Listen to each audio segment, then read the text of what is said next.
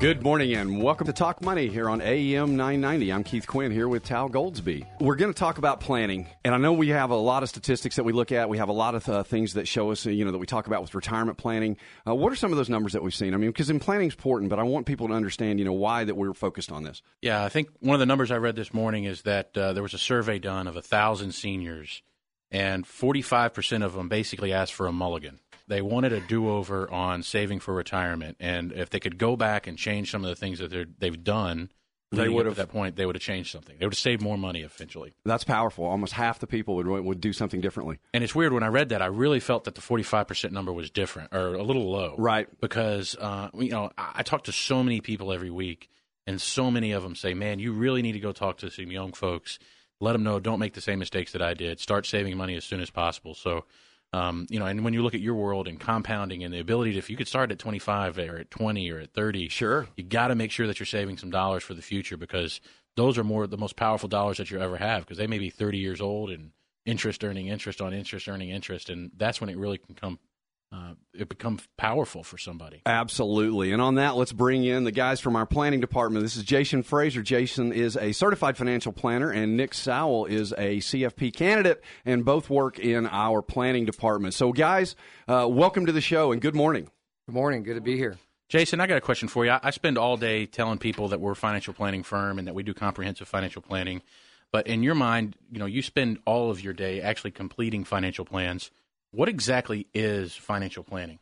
Uh, sure. Uh, financial planning, I would say, you know, many people look at it in different uh, spectrums, but financial planning is the formal process of charting a, uh, a roadmap, if you will, uh, of financial goals. It um, it helps. Uh, it's prioritizing those financial goals and making decisions about those goals. it's you know, our job is to guide the process to help clients organize and uh, protect their financial situation and help them see a vision of where they uh, want to be in the future. All right, so let me ask you a question. You know, I, I know there's different types of financial planning, and a lot of people come to me asking, you know, hey, I have a specific problem with a singular issue, and then other people want to just make sure that they're doing things right. You know, what's the difference between you know modular, singular financial planning on one issue versus comprehensive financial planning? Sure, uh, single single issue is basically what it is. It's you're concentrating on just one piece of a financial picture, uh, retirement planning, if you will, or uh, college education. Comprehensive financial planning uh, encompasses multiple areas of a client's uh, financial world. We'll look at everything from cash flow, accumulation goals, estate planning, retirement, education, uh, you know, many facets of a client's uh, situation. That's what encompasses a. Is one superiorly better than the other? I mean, is it bad to do one or the other? No, uh, you know what comes to most people's mind when they're thinking of financial planning. The first thing that pops in their mind is retirement planning. Uh, but there's it, every client situation is different, and it's actually what's important to them. So, Nick, when we talk about financial planning, you're talking about goals. What what is our planning process? How do you guys walk through this with clients? Uh, well, at Shoemaker Financial, we really take a holistic view of planning. So uh, we we follow the CFP board's six steps financial planning process. Uh, the first one being we establish and define the client advisor relationship. Uh, that's essentially just where the advisor and client meet and they determine who's going to do what, um, what expectations should be, um, things like that. Um, after that, it's just data gathering, uh, and see, they all build off each other, as you'll see. But when you talk about this client relationship, so I, I know you know we uh, you talk about what you expect from the client. So talk to us a little bit more about what that is. I mean, what we really you know what that relationship looks like. Well, the thing about uh, comprehensive planning, especially that differs from just maybe a, uh, a, product relationship, is that it requires a lot of effort on the client side as well. Um, they have to be able to uh, bring us the data that we need uh, one of the most important things about planning is you're only going to get out of it what you put into it. So if we don't have good data, then the results are not going to be good. Right. Uh, even though we follow our process, we have to have good data. We have to have the client engaged uh, because really, uh, ultimately, the most important part of the plan is implementing uh, the recommendations. Uh, we can write great plans all day long, but as, if we don't follow through with that and execute it, uh, then it's really not a great plan. The result isn't great. Well, and that's one of the things that you know we say every week. It's not about the plan; it's about the results. Absolutely, and I, you know, I think uh, it, it is about the results ultimately. But at the end of the day, the best financial in the world cannot read minds. And so the biggest part about completing a financial plan is being able to sit down in that client relationship and understanding what their ultimate goals are. And sometimes that's not as easy as you would think. I mean, it, it's not something that you can just sit down and ask one question and get all the answers. So it requires it requires a lot of um, uh, time and effort on the client's end to engage in this process. Yeah, I mean, there's two sides to the get to the data gathering process. Uh, there's the qualitative side and the quantitative side. Uh, the quantitative is just you know statements, financial statements, uh, old life insurance policy, things like that, things that, that have a number with them. And then there's kind of what you're referring to, Tal, and that's the uh, the qualitative side. Uh, and that's where the client tells you, you know, what's really keeping them up at night. What's uh, what's their big sticking points? What do they really want to accomplish, and in what order? Yeah, and I know that I tell people a lot every day that uh, you know Shoemaker is different because if you look at a lot of other advisors out there, they really consider themselves heroic leaders and that they're they're the relationship manager. They're the ones that are solving all the problems. Our approach is a little bit different where we as the advisors are the ones that know what we're doing. A lot of us are CFPs, but at the same time our strengths lie in being able to create and find out what this qualitative measures of what they want to accomplish are. And you guys are the experts at the quantitative part of it. And so, uh, you know, and there's usually a different skill set. I mean, you guys have different skill sets than I do. Mainly, you guys are a lot smarter than I am. And so, uh, my, my yeah, but that's job, a pretty low bar. yeah, it, it is. That's not saying a lot. I understand, but but at the same time, my job is to really sit down and connect with the person because uh, the best financial plan written in the world doesn't really help someone solve some goals that they don't really have. Yeah, I mean that's exactly right. I mean, we can drop a plan, but if the client's not committed and engaged to it, uh, then nothing's going to get accomplished, and that really is where the advisor comes in. Well, I think it's interesting when you think about that client relationship, and again, how important it is for what the advisor does, and then what you guys in the planning department do uh, to follow up on, you know, what Tal had said uh, that you know his job is to know all about that client, to really understand their lives, to get them to buy into what you're trying to accomplish, uh, and then you guys are to take all the data, all the information, all the hard facts, uh, and come up with that roadmap of how to get there. Uh, and I think you know that's the way the relationship ought to work. So once we've gathered all these facts, Jason, you know what's what's the process after we've gathered the facts? What do you guys do once you've get, gotten everything, the information, once we've delivered it to you? Sure. We, uh, well, we have some sophisticated financial planning software that we use. Uh, we take all the clients' data, all their statements, all the information we've got gathered from them on you know their hopes, their dreams, their fears, and what they're trying to accomplish, and we will actually implement that into the software that's going to tell us a lot of information. Uh, you know, when can they retire? You know, what it, how much they're going to need to save for college. Uh, it has a lot of information that we can gather from that. We'll evaluate that and assess the uh, issues that the client may have. Maybe they're lacking on life insurance. Maybe they can actually retire a few years earlier. Uh, once we do that, we'll actually go back to the client and provide a set of recommendations based on the information that we've received. Yeah, and you kind of glance over that step right there because I think there's a lot of places people can go, especially in today's age with the internet and all the resources that people have available. And you can go and plug your numbers into any sort of calculator online. Right. But what you just said is that we go back to the client with recommendations. And that is really where you two earn your keep. And that is the generation of these um, recommendations that someone should take in order to achieve their goals kind of I, I, know jason you're a very detailed person. I've, i did a plan with you yesterday morning and uh, it was 19 pages i like that. written recommendations that we had to communicate with the client. Now the client had a lot of things going on so it was needed. Sure. But man you want to talk about details and so kind of walk us through when you after you've gotten the plan you've entered all the number into into the system in our fancy software system as you said you know what goes on for you as far as trying to write the recommendations for the client? Well, you know, our biggest task when we're meeting with the client is we really want to know them, not just their financial data. So, you know, their kids' names, you know, where their kids are going to go to college. You know, the, wife's names. What you know, what what is she wanting to do? You know, what what happens to her if you know the husband was to pass away? So, we we kind of learn a little bit more about the client on a more intimate level, just not the numbers And so we, try to incorporate that, incorporate that in the actual financial plans that we write. Uh, so we get a little more detailed.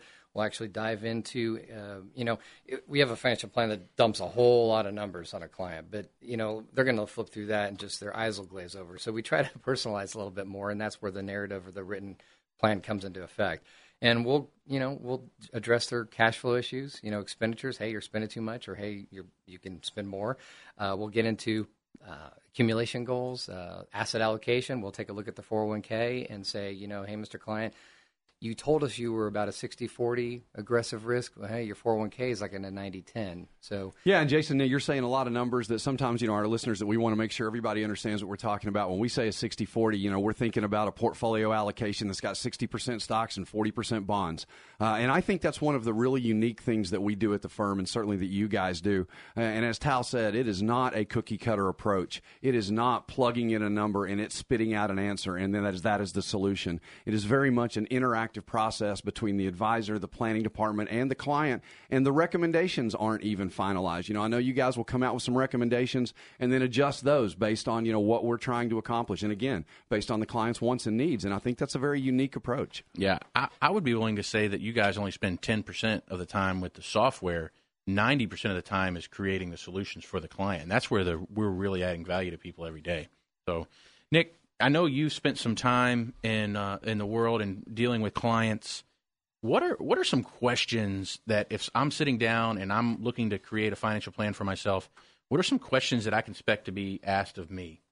Uh, you know, some of the the more common questions that that we would expect the advisor to get the answer to would be, you know, what are your goals? Uh, just point blank, what are you trying to accomplish? Uh, you know, uh, such as when do you want to retire? Where do you want your kids to go to school? Um, you know, just basic um, questions about things that you're trying to do, uh, mainly accumulation accumulation goals, and then other things like, you know, if something were to happen uh, to your spouse, whether they die or maybe to become disabled, uh, what's your plan that you have in place there? And know? I think it's important as well. You know, when you talk about goals, and we kind of, you know, we, we take that for granted that you know most people are going to know what that money's for, is going to have a specific concrete goal for that. And I think we would all say that a lot of times people don't. You know, they they think in general terms, but they don't think in specific terms. And being able to drill down to that really makes a huge difference because that's the level of detail you need to get the buy-in to get the clients to actually implement the plan.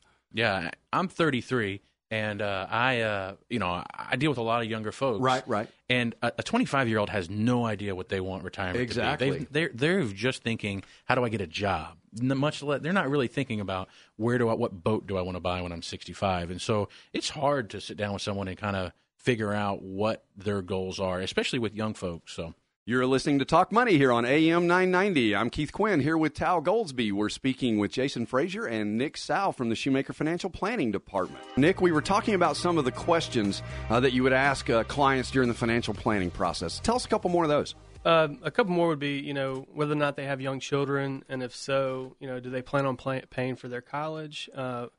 And here's the other thing: is if one of them were to die, do they want to fund their college? You know, through their life insurance. Right. That's something people really don't think about when they're buying life insurance. Uh, one of the common misconceptions that we have with clients that come in is they think that their group policies cover them. You know, whether it be life insurance or disability. Uh, what they don't realize is sometimes those benefits can be taxable, so uh, they don't realize they need more than what they have through their job.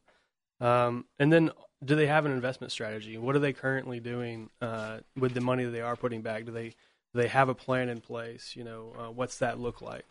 And I think that's really important, Tal, and, and to, for people to realize, you know, we talked earlier about planning for a specific goal, but there is an awful lot that goes into comprehensive financial planning. And these questions are really just kind of scratching the surface of getting that detailed look, that detailed knowledge of someone's life, their whole life. Yeah, and it's so weird. I mean, you wouldn't think necessarily that disability insurance would affect your investment portfolio. Exactly. It's all so tied together. And, and, and in my mind, you know, we talked about doing one off financial plans where we're working on one singular thing versus comprehensive earlier. In my mind, you, you almost have to do financial planning from a comprehensive level because everything, your whole life is so intertwined. And, you know, I don't care how good you are at investing.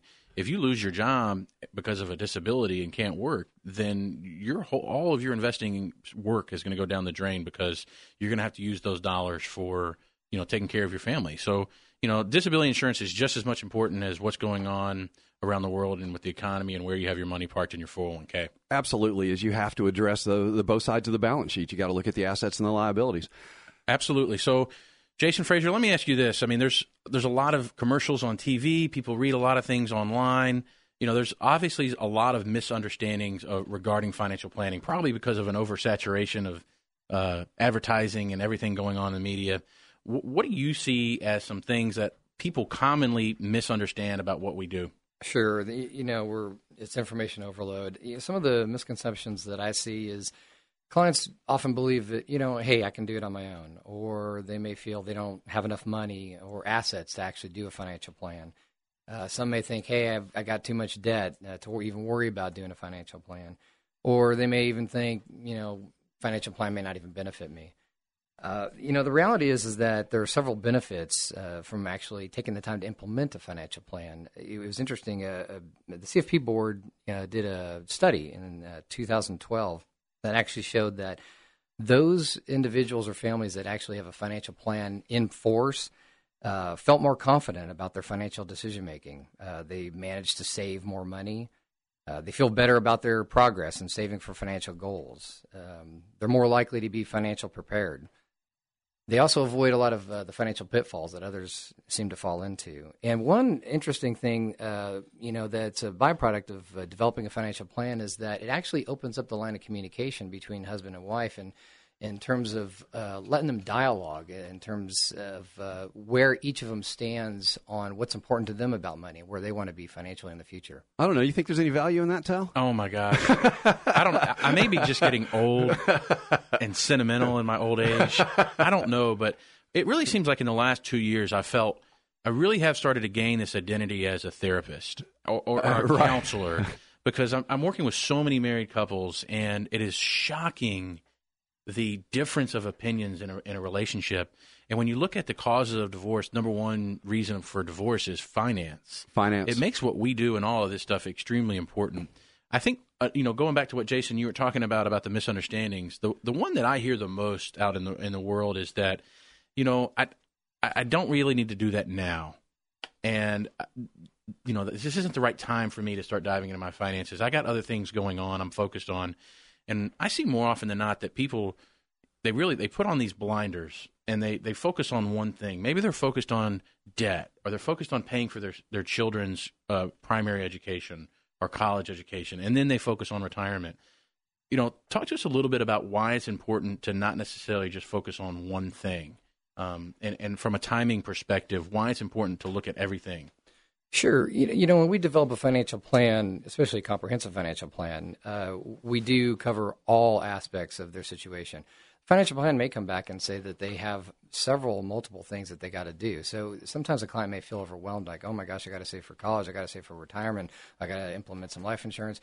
We will actually walk the client uh, through that process very delicately. We we understand, you know, every client they have so much money and they have uh, lofty goals.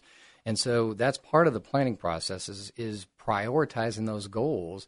And, you know, it's also a time horizon thing. You know, college is going to, you know, come before retirement, but we don't want them to focus all their money actually going into college. You know, you can borrow for, you know, college expenses. You can't borrow money from a bank to last you through retirement. So it's all about priorities, time horizons, and, and what's important to the client. Yeah. And I know when I started 10 years ago, the, I started working with med students, and my big line back then was to the med students – as to why they need a financial plan was if you can't manage living on negative forty thousand dollars, which which they were having to do right. for school, there's no way you're going to be able to manage two hundred thousand dollars. So some of the fundamentals start even at an early age before you have a job of financial planning, and so whether you're just getting started in working or you've been working for 30 years, a financial plan is crucial because there's a lot of issues that you need to consider and you can't wait. I mean, all the stuff that we're talking about has to be handled at some point. It's a lot easier to handle it now than it is 10, 15 years from now.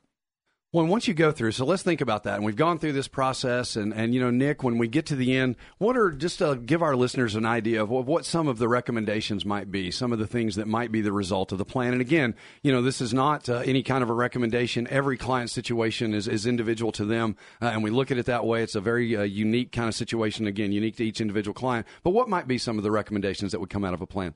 Yeah, like you said, Keith, every rec- recommendation or set of recommendations is going to be totally different depending on the situation of the client. Um, but to give you an example of what some of them might be, is is we're going to we're to take a look at cash flow management. You know, um, whether you need to make some changes as far as what your expenditures are and what your savings rate is. And sometimes these are some tough conversations to have, and that's the Yeah. other part of a financial plan. Sometimes it's it's about being brutally honest. Right, and it's not always negative. Sometimes they have Right. very positive financial cash flow, so uh, that's always a good thing. And it, it is good to also uh, we acknowledge you when you are doing a good job already. I mean, we don't try to say, Right. fix something that's not broken. Um, uh, the other thing would we might look at adjusting time horizons. Uh, Tal kind of talked about it, uh, starting too late or not starting early enough. Uh, there's two ways to save for retirement. You either put more money in or you adjust your time horizon. So we'll take a look at your time horizon, uh, find out if it's if it's legitimate or not, uh, whether you can uh, really retire when you want to, uh, or we need to push that up or back. However, you need to adjust it. Let me Uh, ask you a question, Nick. I think one of the biggest problems and that hold people back from coming and talk to us is that, you know, I think they're going to sit down with us and they're going to have to tell us how much their cable bill is, and I'm going to get really mad at them because they spend a hundred and something dollars on their cable bill, and I'm going to tell them they can't have a cable bill anymore. In your years of experience, have we ever told anyone they can't have cable? No, no, not at all. Um, I mean, we our job isn't to judge you or change the way you're you're living your lifestyle. We may give you recommendations, um, but it's we're never going to you know get on to you for anything like that. Um, our job is going to take what you have and make it work the most efficient way possible. Yeah. Uh, it's really not our job to move your budget around. I mean, we're going to take what you're doing now and, and adjust from there. I, I tell people all the time, all I'm going to do is uh, project. If you keep doing what you're doing, where do you end up?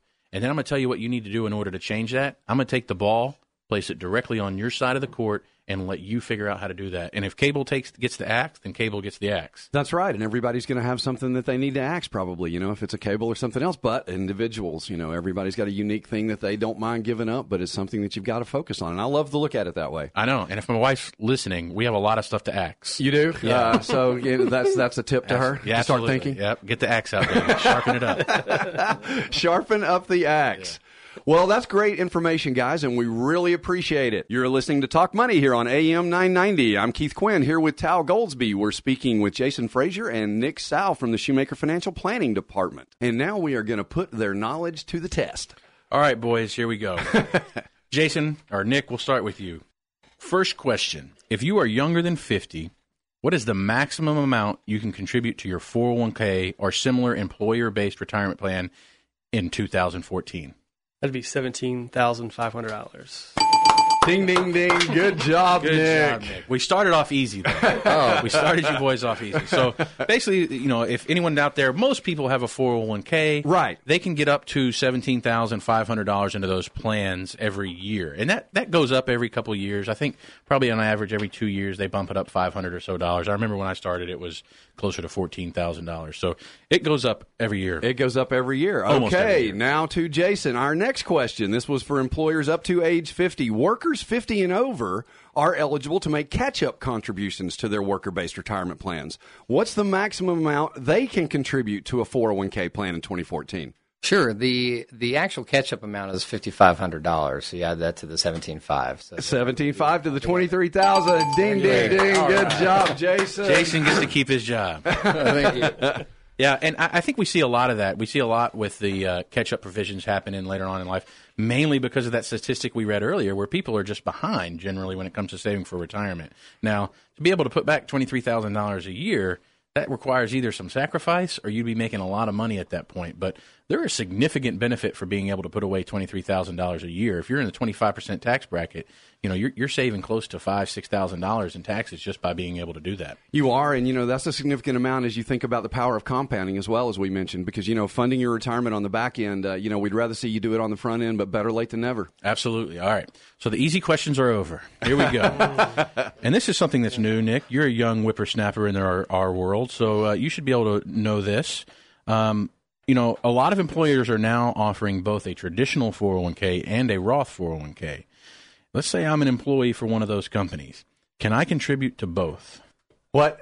Well, if it's part of the 401k plan, you can. Absolutely. Uh, There you go. Essentially, what happens is the 401k contribution is contributed pre-tax, Yeah. and the Roth goes in after tax. Absolutely. So if if again the same limits apply, you can get seventeen thousand five. You just can't do seventeen thousand five into each. Right. So your total contributions uh, can be up to seventeen thousand five, but your Roth IRA contributions obviously wouldn't be uh, tax um, deferred. Yeah, essentially the Roth, uh, you take the tax hit now, Mm-hmm. and you don't pay taxes moving forward. It's tax preferred treatment on that one. So why would someone want to dump all of their seventeen five into a Roth IRA, Um, Roth four hundred one k? it just depends on how they feel about you know, taxation moving forward. I mean, essentially, you, you've removed any guesswork on what future tax rates are going to be. Uh, with 401k, uh, the assumption is you're going to be in a lower tax bracket when you retire, but we don't know. Yeah. Are there any advantages to having both?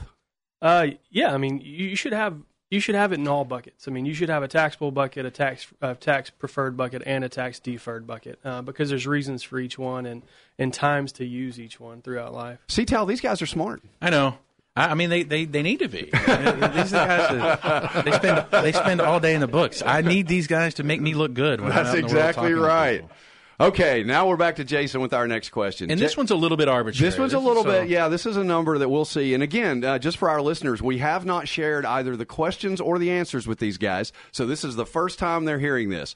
Jason, assuming someone wants to retire at age 65, how much of their savings should they accumulate? How much, uh, what percentage wise of their annual salary? How many times their an- final annual salary should they accumulate for retirement? So should it be five times their annual salary, ten times their annual salary, twenty times their annual salary, or forty times their annual salary?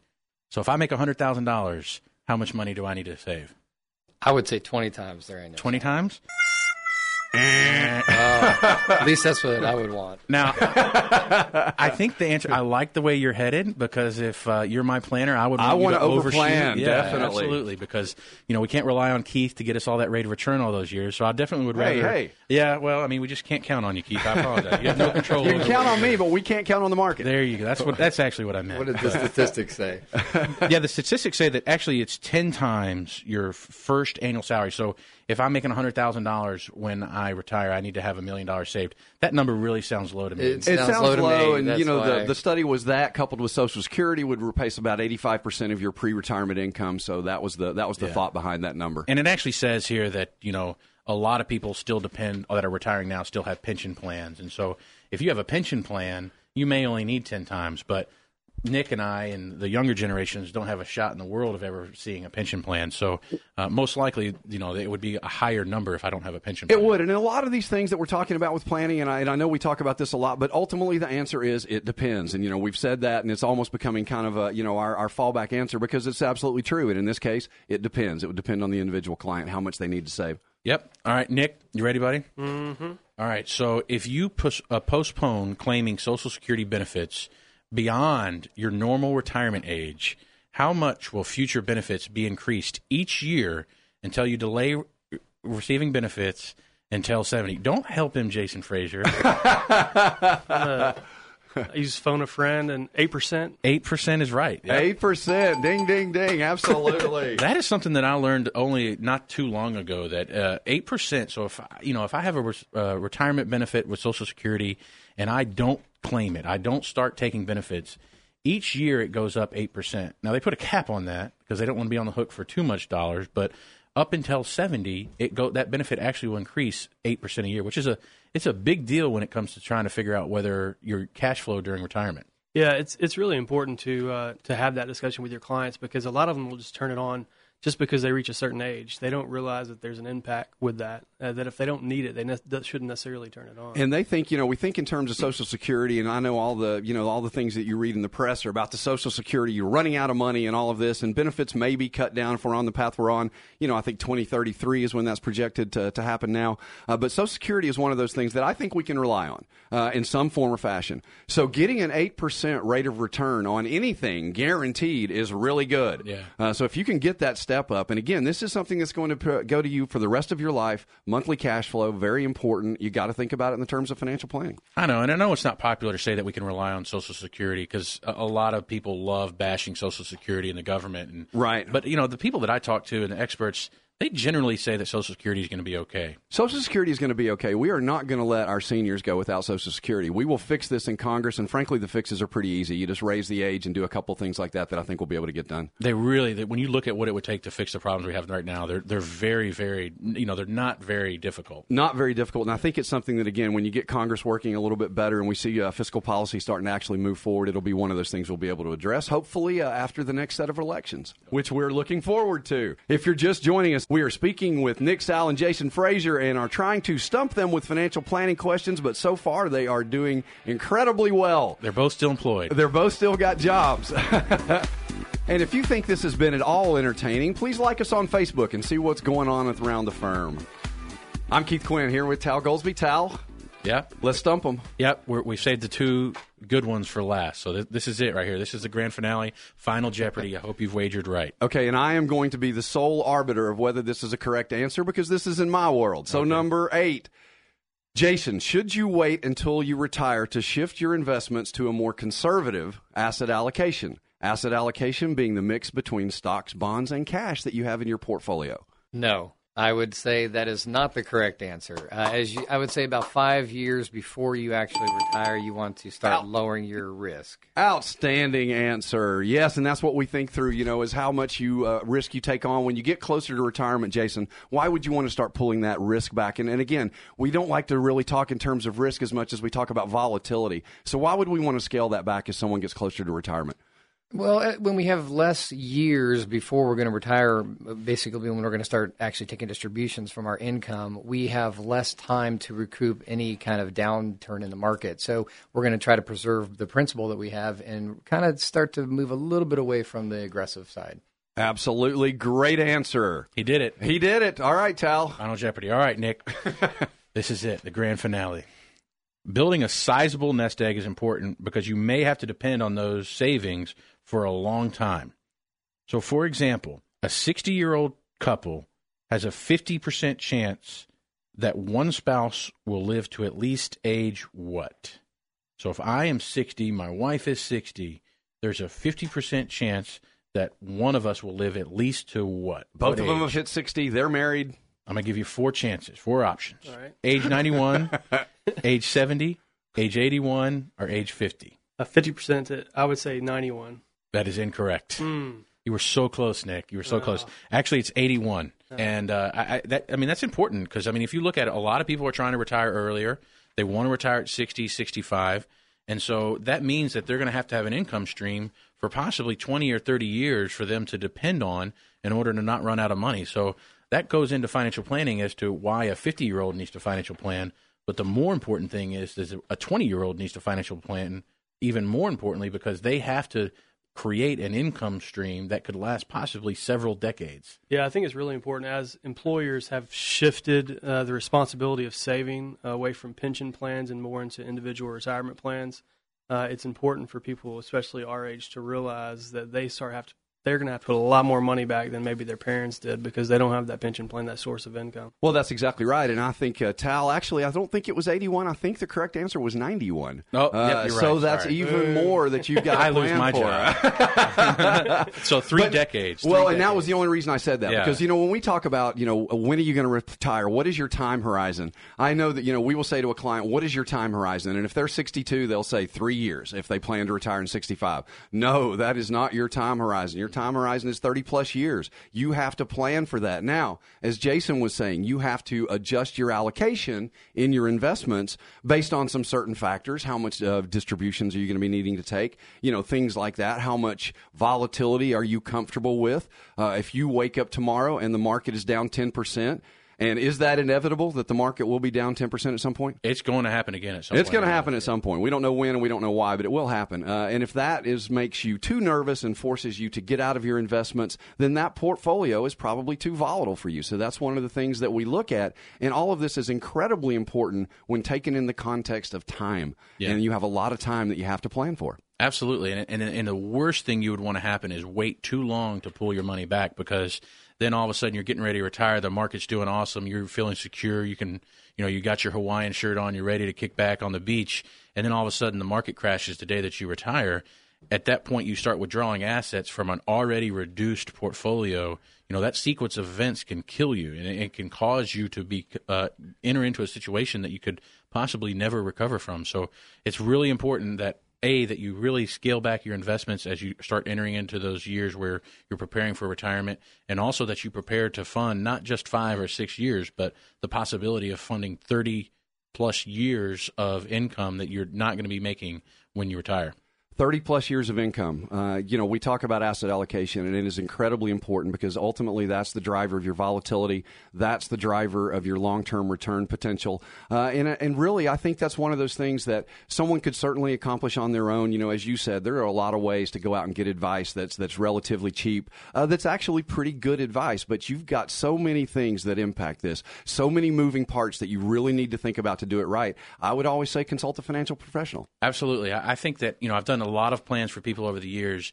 and I cannot think back and think of one that didn't warrant what we did for them. Absolutely. Gentlemen, great show. I've enjoyed it very much. Thank you so much for being here. Thanks for having us. Yeah, thank you guys. We might even invite you back. Absolutely. I think so. they, they definitely earned their keep for today. That's And we've sure. got a great show next week. Kevin Westbrook from Union University will be here. That's I just awesome. want to, yeah, I want to take this time to thank everybody. I want to thank Tal Goldsby. Tal, you did a phenomenal job. You are always invited back. Yeah, Art. Frederick, our producer and board operator. Francis Fortner, our guest coordinator.